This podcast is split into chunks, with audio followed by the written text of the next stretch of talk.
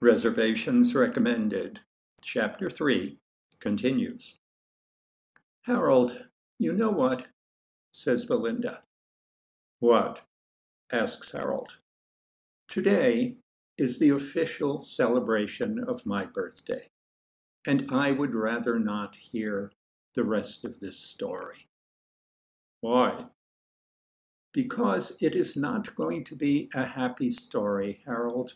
And as the birthday girl, I would like to hear only happy stories today. Gwen is a birthday girl, too, I might remind you, says Harold. And I'll bet she doesn't want to hear any unhappy stories today either, says Belinda. She doesn't look at Gwen. Well, says Harold, he does look at Gwen. Gwen looks into her plate. Something brushes Matthew's foot. A rat?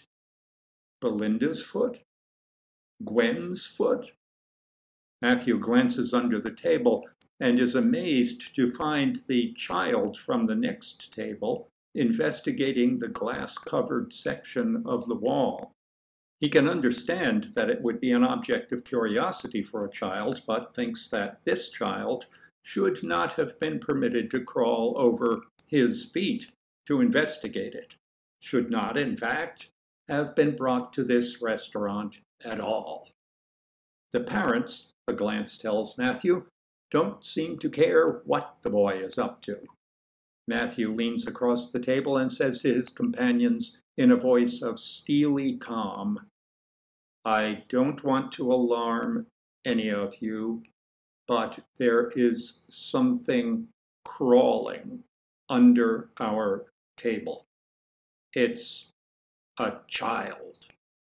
Belinda leaps from her chair. She looks terrified. At first, Matthew doesn't connect this behavior with what he has said. His first thought is that Harold has kicked her. A child, a child! She nearly shrieks. Matthew can't believe what he's hearing. Harold and Gwen snap upright. People turn their heads. Waiters hustle over. Belinda cries, A child is under our table. She puts a hand to her forehead as if she were about to swoon.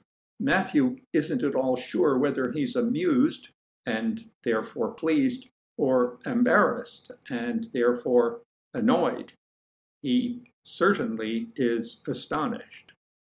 Harold lifts a corner of the tablecloth and peeks underneath, wearing a look of apprehension and disgust, and making such a good job of his performance that Matthew can't tell whether he's actually revolted by the idea of a child under the table or just playing along, playing, perhaps, an elaborate game of flirtation with Belinda.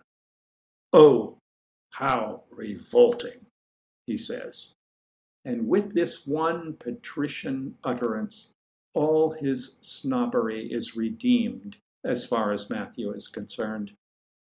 You just can't improvise that tone.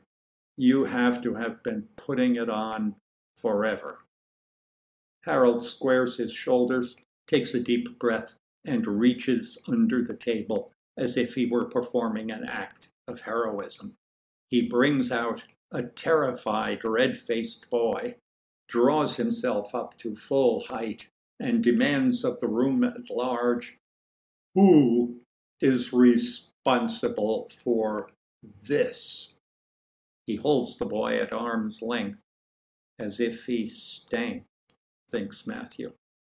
The boy's mother rushes over to claim him, but doesn't say a word, in the hope that the whole embarrassing affair will end at once and dissipate like an odor. But Harold has the audience he's always longed for, and he isn't about to let it go so easily. Allow me to suggest, he says, pommely orotund, that you get the little deviate some good psychiatric help before he makes a career of molesting women in restaurants.